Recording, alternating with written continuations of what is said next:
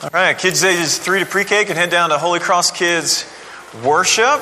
Uh, if the rest of you, if you could open your Bibles, if you've got one with you, to the book of Romans. We're still we're in chapter two this morning. If you don't have a Bible, it's in your order of worship. The passage is in there. If you don't own a Bible, we've got a bunch on the back table. I want you to take one of those either right now or before you leave. That's our gift to you. However, you can have the scripture in front of you, though. It's good to do that.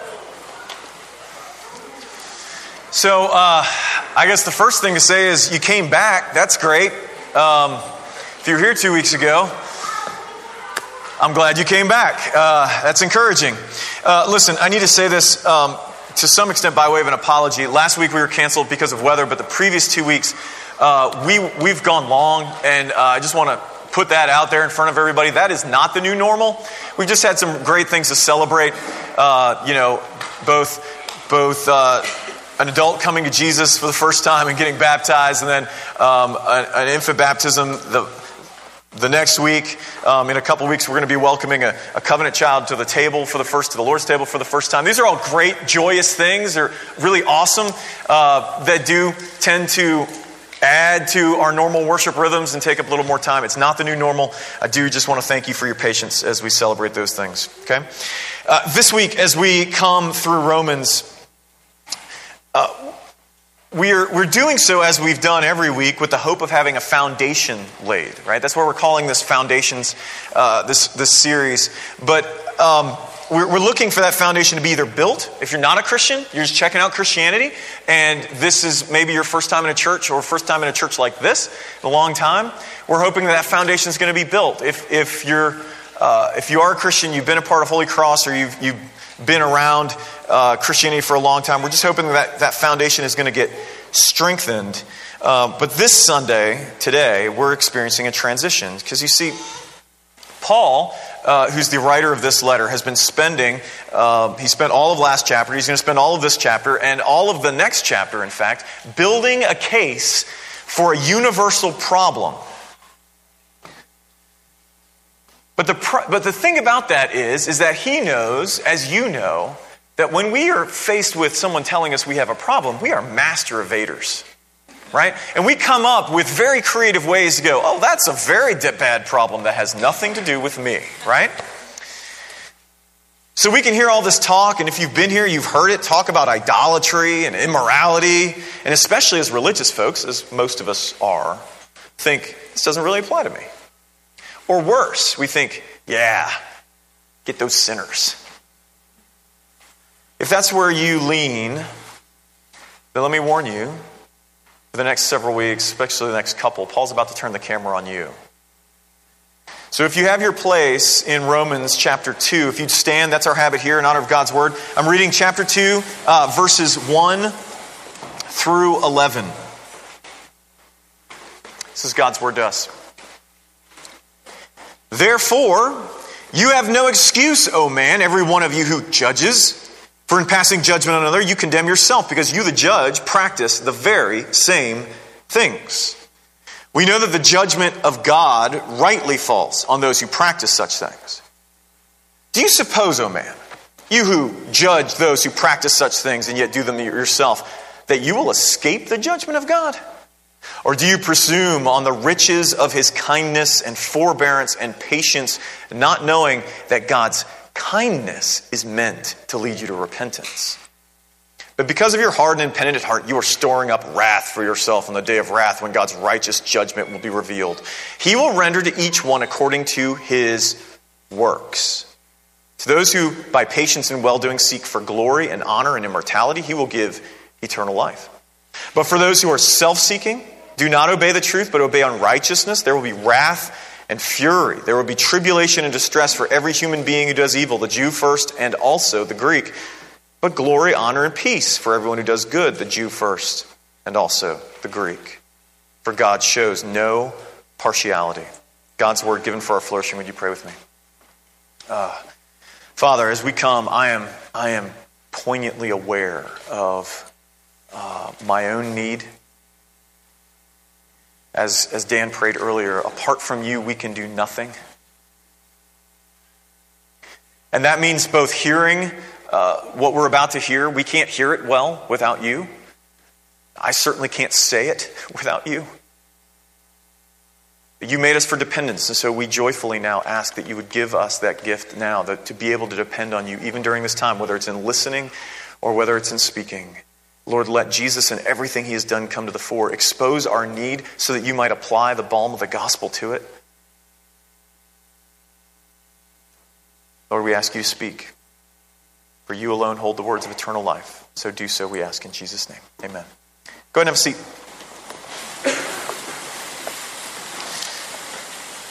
So, over the last couple of weeks, maybe even since the beginning of this series, which would be the last couple of weeks, uh, I've made the argument that everybody's worldview, and by worldview I mean uh, a set of presuppositions that govern the way in which we view the world, thus worldview, right? It's like a, it's like a pair of glasses. Uh, it brings things into focus. That everybody's worldview is made up of several questions. Remember those? It's uh, where we come from, uh, what's wrong? How does it get fixed? And where are we heading? Right? Those are the questions that are kind of brought up in when we talk about worldviews. And every different kind of worldview has those. And all of these questions are answered in this letter. Some of those are individual in nature, right? Like, what's wrong with me? And some of them are more uh, cosmic in scope. And that is because the work of God is both individual and cosmic. So follow me for a second. What I mean by that is this um, He deals with individuals like me and like you, engaging with our need, maybe our specific need. It's all stemming from our brokenness, but our specific thing. But He's also uh, dealing with the restoration of all things. And in these first three chapters, we're looking at the question what is wrong?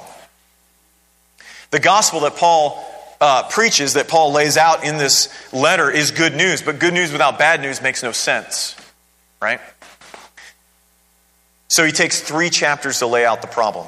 And what he's been talking about is the universal problem of humanity. But here's the thing everything he has said so far, uh, and if you were here uh, last time we met, this will be especially true, and you, you can think through that. Everything he has said so far can be chalked up as dealing with those immoral people over there, right? Which we are very prone to do. But if this problem is universal, it is something that is true of immoral people and moral people. Religious people and those who aren't religious. It's true of everybody. And so today he begins the transition by looking at the issue of judgment. So there's an outline, as always, in your bulletin. We're going to look at this in two ways this morning. Uh, we're going to look at the reality of judgment, and then we're going to look at its basis. Okay? The reality of judgment its basis. If, if you're a note taker, you can pull that out. If not, just leave it. Don't worry about it. Okay? So, first off, let's look at the reality of judgment. Look down at verses 1 and 2. Paul starts us off with another therefore. And if you remember from last week, uh, we talked about this that when you put therefore in there, this little Bible interpretation hint, that means that what follows is based on what came before. Okay? He's about to draw a conclusion from something that he has said previously. It's a signpost for us. In this case, what he's, what he's about to talk about, all of the things that he's about to talk about are based on the issue of idolatry.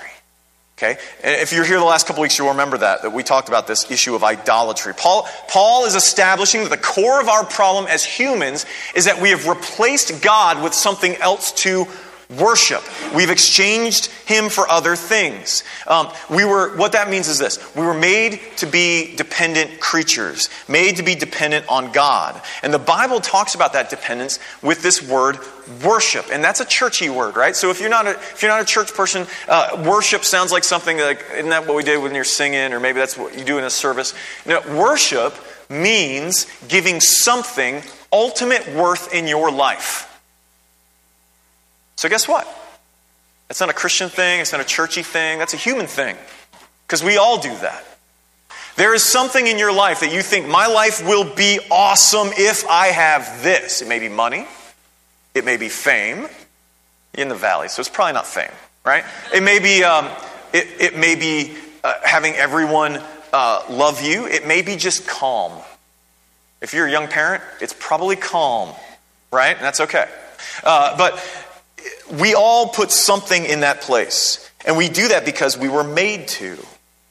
And so Paul's argument has been that all of us have this problem. Now, where this problem comes from, Paul's going to get to that in chapter 5. So, sneak preview, that's coming in chapter 5. Uh, but right now, all that matters is that it is universal. Okay? You with me?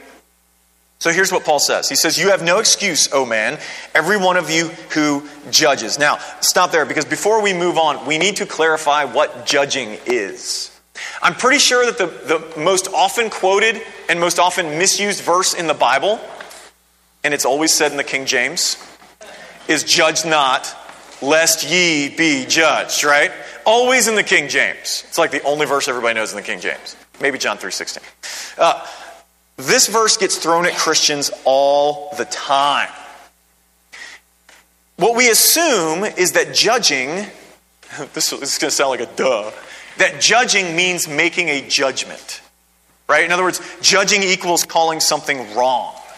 And so this gets thrown at Christians all the time when they say something is sin that the Bible says is sin, right?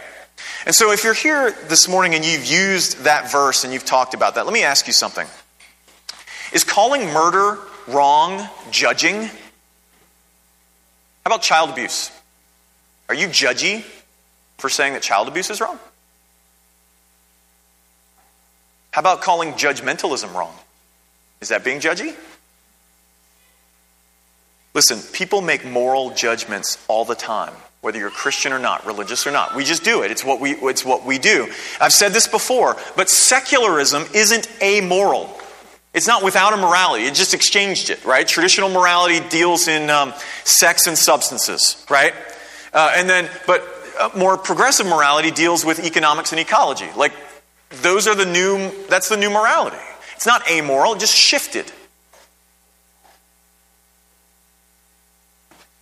So we don't call it, at least culturally, we don't call it judging when we rail against the 1%, do we? You know, I think if we're honest, I think if we're honest, we use the concept of judgmentalism to keep people from challenging us. We just don't want them calling what we think is okay wrong. Right? It's all right. We can admit that. I probably do it too.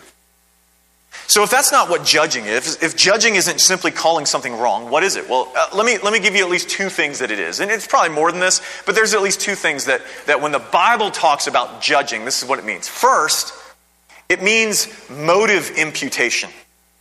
In other words, it's not just saying what someone did, but why they did it. I know why you did this. You did this because of blah, blah, blah, blah, blah. Oh, really? You know this? How do you know this?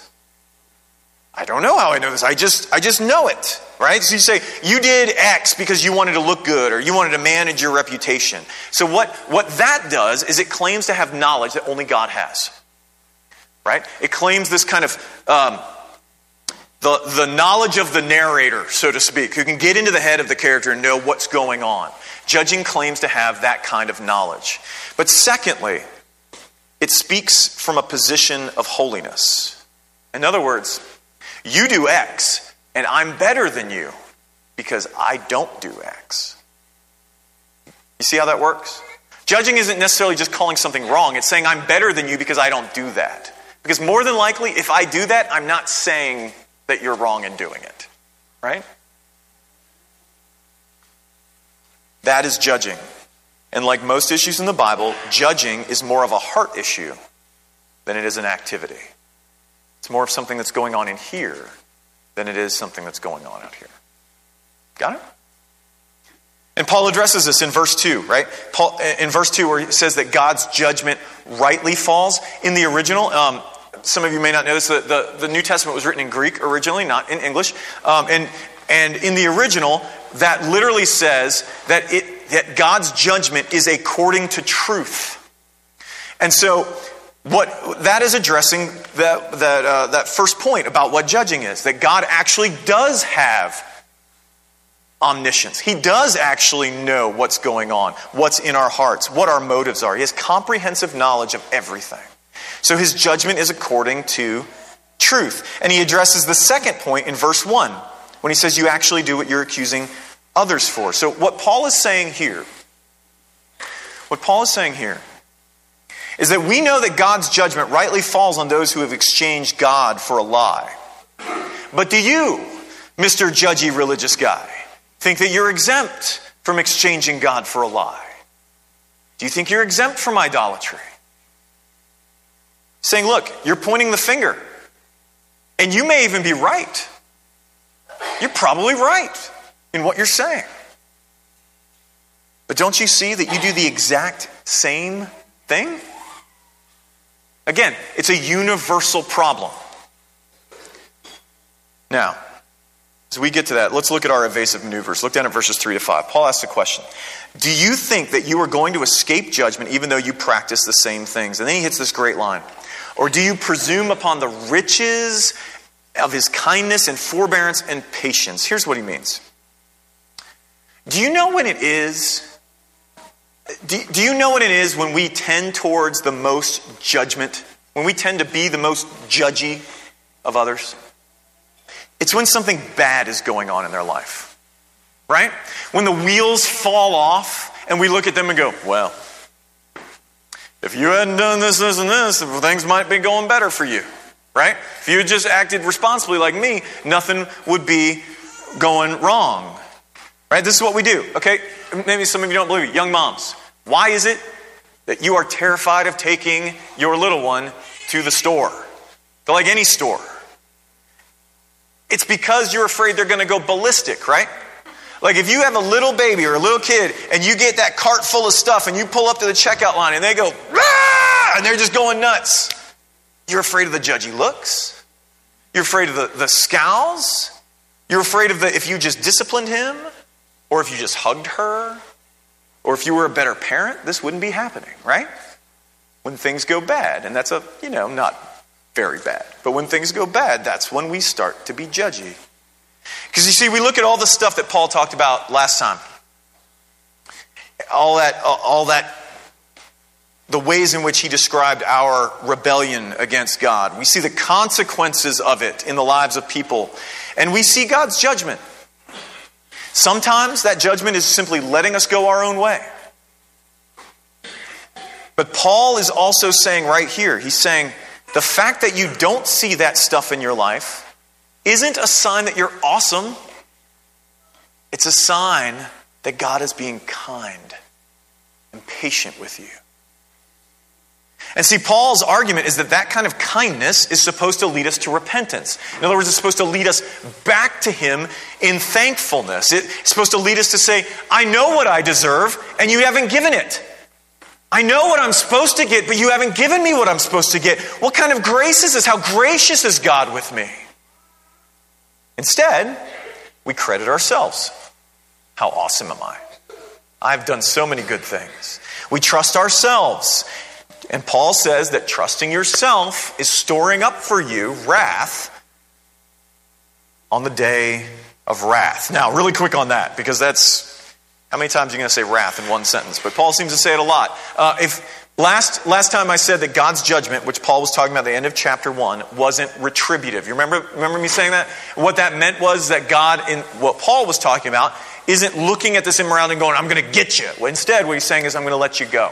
Going to let you go the way you want to go," and that in and of itself is God's judgment. In other words, that that what we saw was a sign of God's judgment, not the cause of it. That's the end of chapter 1. But what was talked about here is retributive. The Bible teaches very clearly that there is coming a day of judgment. Here, Paul calls it the day of wrath, where God will visit his righteous judgment on our betrayal of him. Now, some of you are thinking, well, Rick, isn't that somehow contradictory to what you said last week that God just lets us go our own way? Uh, I'm glad you asked so good when y'all ask the questions that I'm about to cover next. Basically, basically, here's how this works. The Bible is likewise clear that even on that day of retribution, that what we would rather have on that day is the retribution than God. It's that terrifying thing where, where we are not, the, the, the images that we get from Dante and from um, Ghost. You remember Ghost, right? Bad dude gets killed, and the shadow creature's like, ah, grabbing him, and he's like, no, he's clawing at the floor. That is not the Bible's de- description of what judgment is like. The Bible's description of what judgment is like is that we march there. Left to our own devices, we march there with our fist in the air and a certain finger extended, pointing in the opposite direction. We do not go in unwillingly. That's the terrifying thing of God's judgment is that it's actually giving us what we want even in that. We would rather have that than God. By our nature, we would rather have that than repent. Now, let me take a second to go a little further with us on this point uh, to judge our judgment. Here's where this is hard for the majority of us. And I say the majority because most of us here are churchgoers, right? We're religious folks. For us, it is very hard to see when Paul says, you practice the same, the very same things, right? It's very hard for us to see that because, especially if you were here last time, you were like, that talked about this incredibly, incredible brokenness. How is it, Rick, that I actually do the same things that? I don't do the same things as that. That's not where I struggle. I mean, we keep our noses clean, right? How is it that we practice the same thing? And look, even if you're not a religious person, the question applies to you. Think with me uh, about what you have indignation about. What is it that gets you like, oh, I'm getting fiery about this? Paul's saying you practice the same thing. But how? It's namely this, and it's come up the last few weeks consistently. Behaviors are symptoms of what the problem is. Behaviors aren't the problem, Behaviors are also the problem, but they are the symptom of what the problem is. The problem is seeking independence from God. And some of us do that with our immorality because we don't care what people think of us. And even if we do, we're not really sure we could change anyway, so what's the point in trying? We don't have the ability to put up a front. But others of us, ha ha ha, and my guess is as most of us in this room, others of us use morality to be independent from God. We use all of our type A ness, right? That type A person that's like all of you. Like, I, I, love you. This is most of the people in this room. We use that in us to put up a front of having it together. We don't, we don't need God because what we really want, looking good before other people, we can do on our own. So, no, you may not have issues with sex or substances, but does, does that mean you're not using more culturally acceptable behaviors to fill the same need apart from God? Listen to me. Listen to me. Workaholism is just as addictive as any other substance. It's only, it only the, the only difference is that it gives you cultural benefit. Right? We applaud workaholics. They're driven. What we never point out is that their, in, their unwillingness to rest shows a blasphemous idolatry. I must keep going because I must be God. It is just as sinful as any other addiction. It just gives us societal benefits. The issue is the heart. So let me ask you some questions. What is it that you point to as really bad? What issues are like hard to have compassion towards? And when I say that, please don't run to like genocide, right? I mean, that's an easy one. I know that, got that. But, but what, what you see around you, what you come across in your day to day, is it how somebody votes? Or is the misuse of their sexuality? And you're like, that's just terrible. Is it being intolerant? Or is it being greedy? Now, the harder question that thing that gets you so fired up. Is it possible that that thing that gets you fired up reminds you of something in you? That maybe that's why it gets you so fired up? In other words, like, you, maybe you get fired up at, at, uh, at the misuse of sexuality. Could it be possible that you long to do that yourself? But you're just too afraid to do it? Do you rail against the rich, calling them greedy because you really want what they have and you resent them for having it? In what you judge others for, do you do the same? What Paul's asking. Second question in this, though, is this What are those issues that you don't think God actually cares that much about? I mean, he's really big on these ones over here, but these, not so much. Like I mentioned before, is, is it the inability to rest? Maybe you're like, yeah, I mean, God's really down on people who are strung out in a ditch, but me, I mean, I can't rest, but what's the big deal? You don't see it the way God does. The blasphemous God complex. Is it maybe your lack of compassion on those who do struggle? You're like, I mean, I mean, I have a hard time being compassionate, but at least I'm not like those people. I mean, God really is hard on those folks. Or maybe it's those little lies you tell to improve your image, those little social media posts. How many filters did you have to get through on your Instagram feed to make that picture look like what you wanted it to? Tell everybody that this is, this is the real me. Have you ever thought about how convenient it is that God seems to only care about the things you care about? That's really convenient.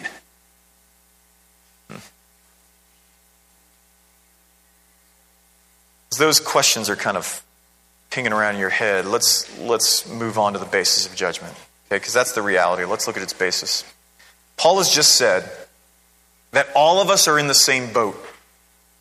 You may lean moral, you may lean immoral. You may lean religious or lean irreligious. Uh, you may have been a Christian since long before you can remember, or you've never been in a church before. Paul says we all have the same issue. We're all in the same place, we're all in the same boat.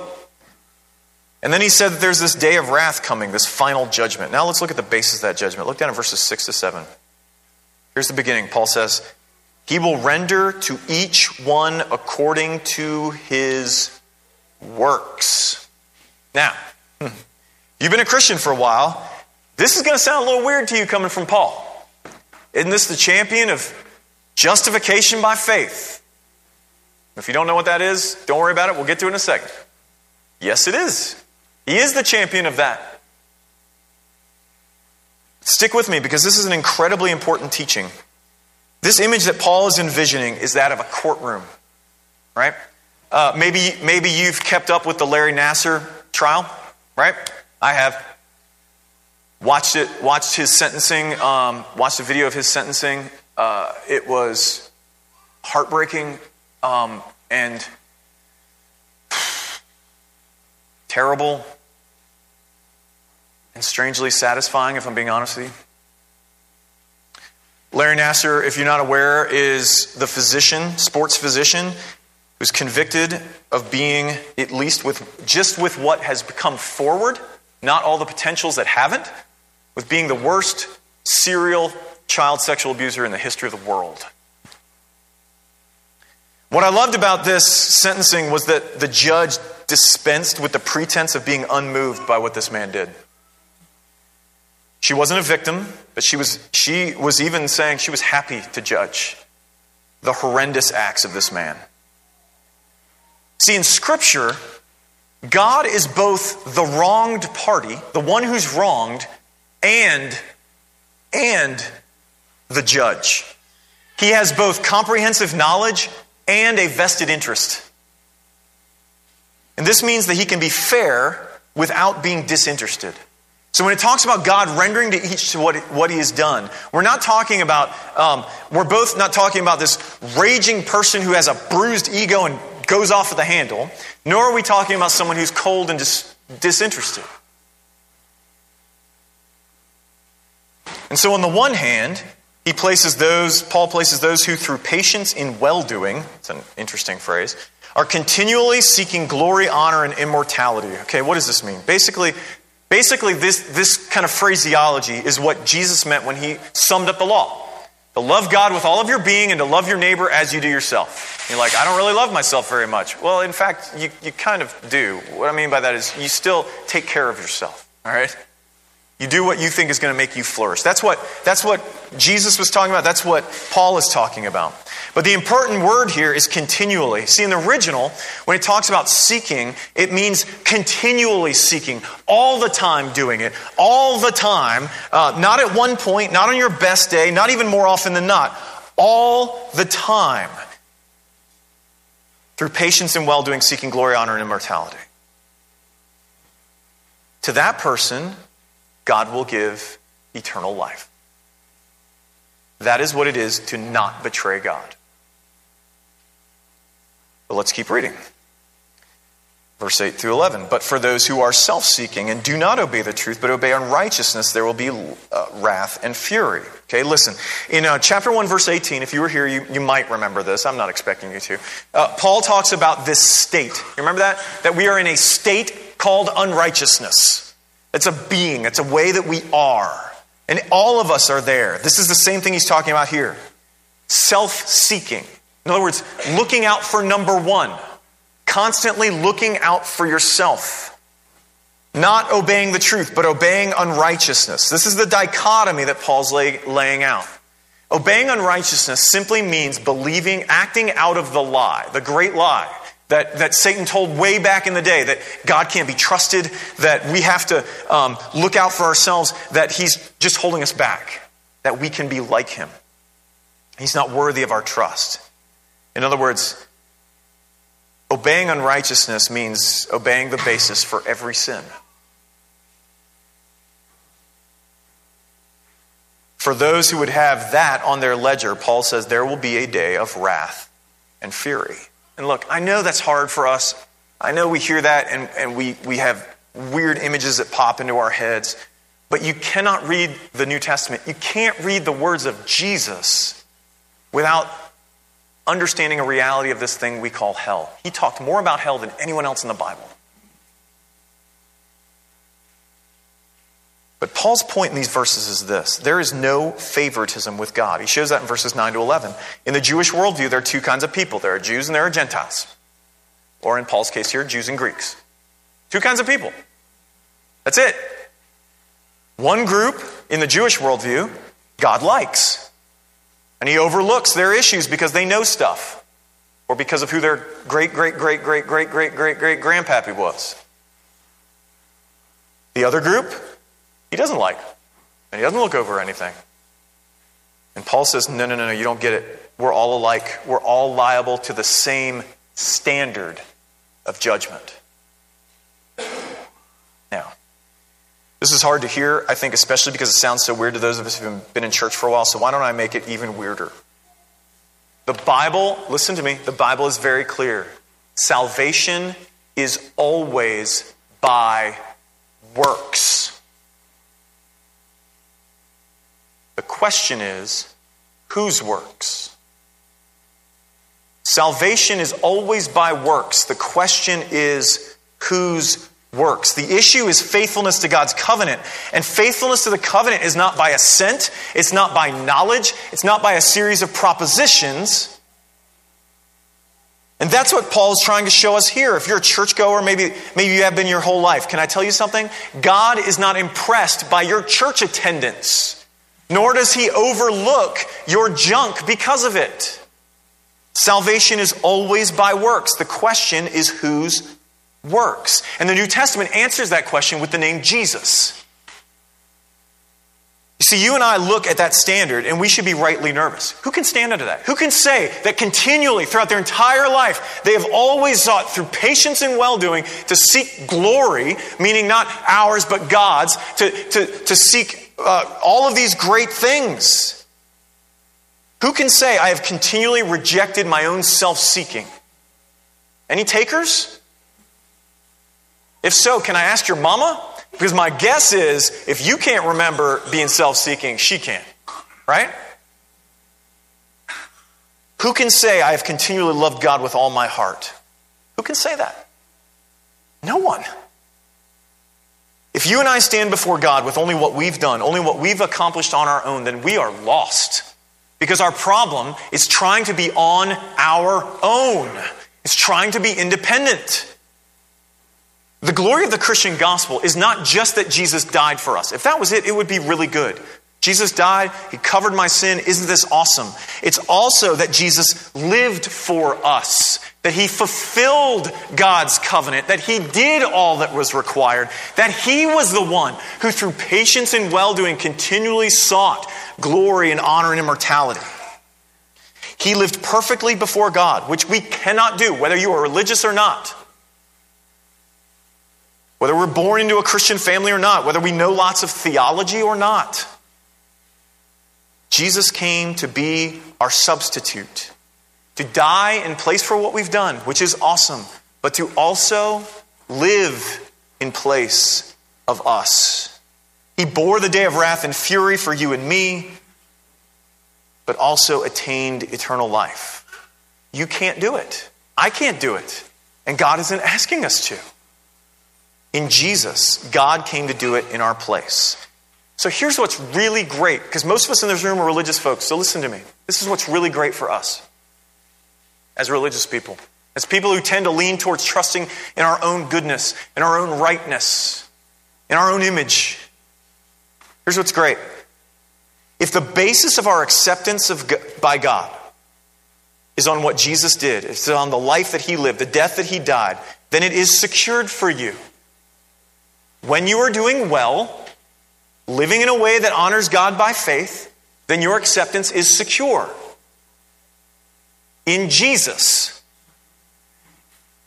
And when you're struggling, when you're barely clinging to the gospel with your fingernails, when darkness covers you and you wonder if anyone, let alone God, could love you, your acceptance is secure in Jesus. You cannot add, uh, let me make sure we get this. You cannot add anything to the perfection of Jesus, and you cannot out sin his cross. You cannot add anything to the perfection of Jesus. I don't care how good you are. Some of y'all are way better than me. Some of y'all, are, like, I know some of you, like, your life is as straight an arrow as it could be. You cannot add anything to the perfection of Jesus. And you cannot, cannot out sin his cross. There is no favoritism with God, friends. He is perfectly just. So that when we are united to Christ, that justice is met because Jesus bore it, and his mercy is also accomplished. That is why the gospel is good news. It frees us to have compassion on the struggling, it frees us to admit our own inconsistencies. Yeah, you're right, Rick. I think God likes what I like and doesn't like what I don't like either. It, it frees us to do that because we see our need and we see it met in Jesus. Would you pray with me?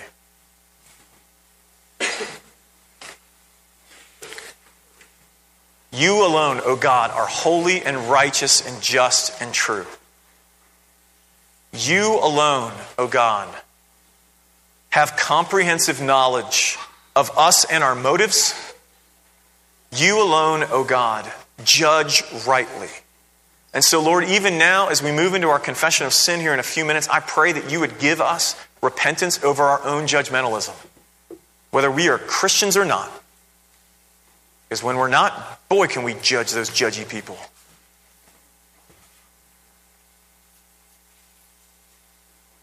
But Lord, you are also just and right and holy and true. And in Jesus, you have united us to that. So, Lord, I, I, pray right now for my friends here who are struggling. And they're struggling not just in, in the fact that they, they, they keep finding themselves in the same place in regards to sin, but they're also struggling to believe that Jesus is enough for them. I pray, Lord, that you would inflame their hearts to see that Christ is enough. That his perfection is enough. That his, that his paying the penalty for sin is enough. And for those of us here who have never trusted in him, Lord, I pray that you would open our eyes to see our need, but also to see the great provision that is laid out for us in Jesus. Pray you do this for your glory's sake, for our good. Would you receive all the glory, Lord? We ask in Jesus' name. Amen.